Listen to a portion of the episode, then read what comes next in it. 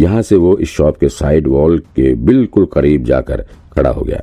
उसे पूरा शक था कि भले ही ये केक शॉप अभी बंद पड़ा है, लेकिन पक्का इसके अंदर कोई ना कोई ज़रूर बैठा हुआ है। और इन्हीं लोगों ने सीसीटीवी कैमरा यहाँ पर फिक्स किया हुआ है। विक्रांत गली में खड़े खड़े यही सोच रहा था कि वो अपने अदृश्य शक्ति के टूल का इस्तेमाल करके इस शॉप के भीतर देखे या ना देखे। अभी विक्रांत सोच ही रहा था कि अचानक से उसका फ़ोन बज पड़ा। ओह, गजब का दिन। सोचो जरा गली में सन्नाटा पसरा था। इस वजह से विक्रांत के फ़ोन की रिंगटोन पूरी गली में गूंज उठी।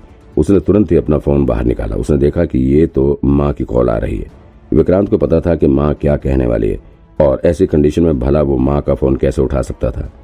इसलिए उसने फ़ोन का कॉल रिजेक्ट करने वाला बटन दबाते हुए इसे वापस से जेब में डाल दिया। इसके बाद फिर से वो सीसीटीवी कैमरे के तार को ध्यान से देखने लगा। अभी कुछ ही सेकंड हुआ था कि फिर से उसका फ़ोन बजना स्टार्ट हो गया। गजब का दिन है, सोचो जरा। विक्रांत चिढ़ गया। इस बार तो वो फ़ोन निकालकर इसे साइलेंट करने जा रहा था। उसे लगा कि इस बार भी माँ ही फ़ोन कर रही है। हालाँकि जब उसने फ़ोन बाहर निकाल कर देखा तो ये ऑफ़िस से राघव का फ़ोन था। विक्रांत को लगा कि राघव ने कुछ इम्पोर्टेंट इन्फॉर्मेशन देने के लिए फ़ोन किया होगा। इसलिए वो अपना फ़ोन लेकर वहाँ से थोड़ी दूर हट गया और फिर कॉल पिक करके बोल पड़ा हाँ राघव, बताओ, क्या हुआ? विक्रांत, मुझे उस लड़की के बारे में पता चल गया है जिसकी तुमने फ़ोटो भेजी थी। राघव ने बताया, आकृति महाजन, उम्र 35 साल, किसी युवा ट्रेवल एजेंसी नाम की कंपनी में मैनेजर की पोस्ट पर काम करती है। इसका एड्रेस मैं तुम्हें मैसेज कर रहा हूँ। तुम सही कह रहे थे कि ये लड़की पिछले दो तीन दिनों से गायब है। एफआईआर भी हो चुकी है। एफआईआर के अकॉर्डिंग ये अपने काम पर जा रही थी, रास्ते से ही गायब होगी। अभी तक इसके बारे में कुछ पता नहीं चल पाया है। कोई किडनैपिंग का भी मामला सामने नहीं आया। ओह गायब है? विक्रांत ने कहा अच्छा राघव, एक काम करो, जल्दी से इसके घर जाओ और इसकी फैमिली से इसके बारे में डिटेल इन्फॉर्मेशन लो। पता लगाओ कि कहीं इस लड़की का कनेक्शन बैंक के सीरियल मर्डर केस से तो नहीं है। क्या राघव ने चौंकते हुए पूछा बैंक का सीरियल मर्डर केस ऐसा हो सकता है क्या? मतलब ये लड़की अब इस केस की नई विक्टिम हो सकती है। ओ गॉड अभी मैं श्योर नहीं हूँ, लेकिन तुम इसके बारे में पता लगाओ। विक्रांत ने जवाब दिया लेकिन अगर ये लड़की अगली विक्टिम है तो फिर हमारे लिए बहुत सही है ना? हमें किसी भी तरह से अब इसे खोजना होगा। अगर ये लड़की मिल जाएगी तो हो सकता है कि हम इस सीरियल मर्डर केस के कातिल को भी पकड़ सकते हैं। है ना विक्रांत? सही कह रहा हूँ ना मैं? राघव ने कहा। तो मैं नैना मैडम को बता दूँ इसके बारे में? हम्म हाँ बता दो। और जल्दी जल्दी से फोर्स लेकर इस लड़की के बारे में इन्फॉर्मेशन जुटाना शुरू कर दो। नैना को बता दोगे तो सही रहेगा। वो सही से इन्वेस्टिगेशन करवा देगी। विक्रांत ने जवाब दिया। विक्रांत, नैना को इसलिए भी ये बात बता देना चाहता था ताकि वो उसे बाद में लड़की देखने आने वाली बात का अच्छे से एक्सप्लेनेशन दे सके। वरना विक्रांत के लिए नैना को समझाना बहुत मुश्किल काम है। अभी विक्रांत फ़ोन पर बात कर ही रहा था कि अचानक से उसके कंधे पर पीछे से किसी ने हाथ रख दिया। हेलो ठाकुर साहब। विक्रांत ने पीछे मुड़कर देखा तो एक जाना पहचाना सा चेहरा उसके सामने खड़ा था। उस आदमी ने भी पुलिस यूनिफॉर्म पहन रखी थी। लेकिन विक्रांत को याद नहीं आ रहा था कि उसने इस आदमी को कहाँ देखा था। एक्सक्यूज मी मेरा सरनेम ठाकुर नहीं है सक्सेना है। विक्रांत सक्सेना शायद आपको कोई गलत फहमी हुई है। विक्रांत ने उसे अजीब सी नज़रों से देखते हुए जवाब दिया। इसके बाद उसने राघव को फ़ोन कट करके इसे जे, अपने जेब में डाल दिया। अरे गलत फहमी नहीं हुई है। बस नाम का फेर है। इस पुलिस वाले ने मुस्कुराते हुए जवाब दिया आप मुझे पहचान नहीं रहे।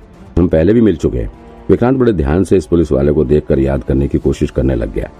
उसे याद नहीं आ रहा था कि आखिर इसे कहाँ देखा था। क्या हुआ यार? बहुत दिन हो गए ना मिले। कैसे हो? क्या चल रहा है? पुलिस ऑफिसर ने विक्रांत से कहा।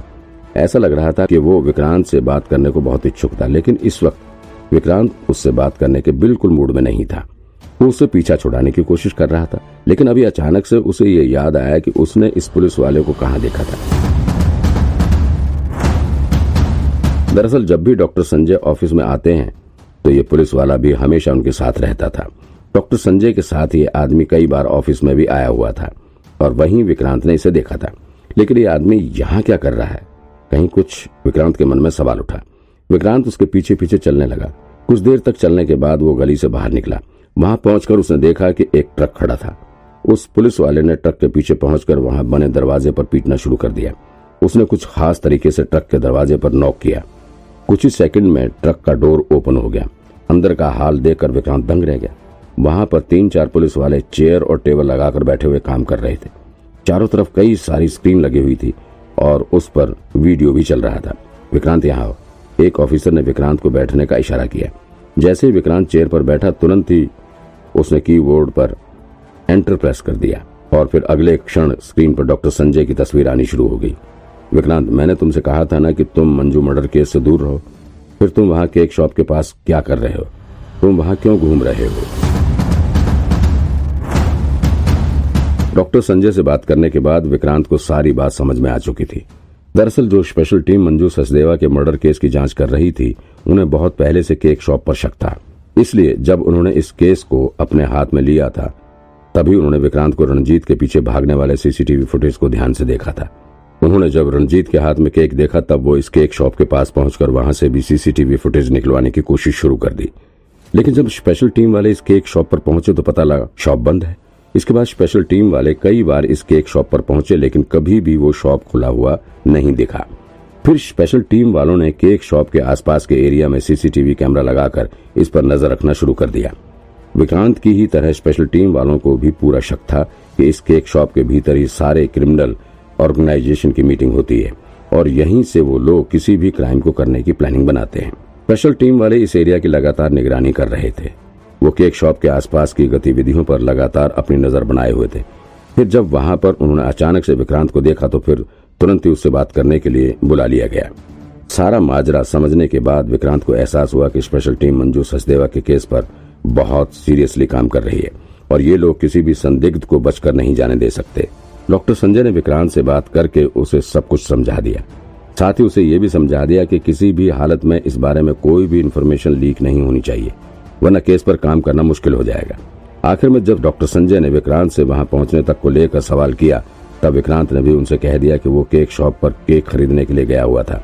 वो कोई इन्वेस्टिगेशन का काम नहीं कर रहा था। फिर उसने एक और झूठ ये भी बोल दिया कि वो डॉक्टर संजय को डिनर पर बुलाने के लिए कॉल कर रहा था। उसे कोई बहुत ज़रूरी काम नहीं था। विक्रांत के इस जवाब के आगे डॉक्टर संजय भी कुछ नहीं कह सके। आखिर में उन्होंने विक्रांत को इस बात को सीक्रेट रखने की वार्निंग देकर फ़ोन रख दिया।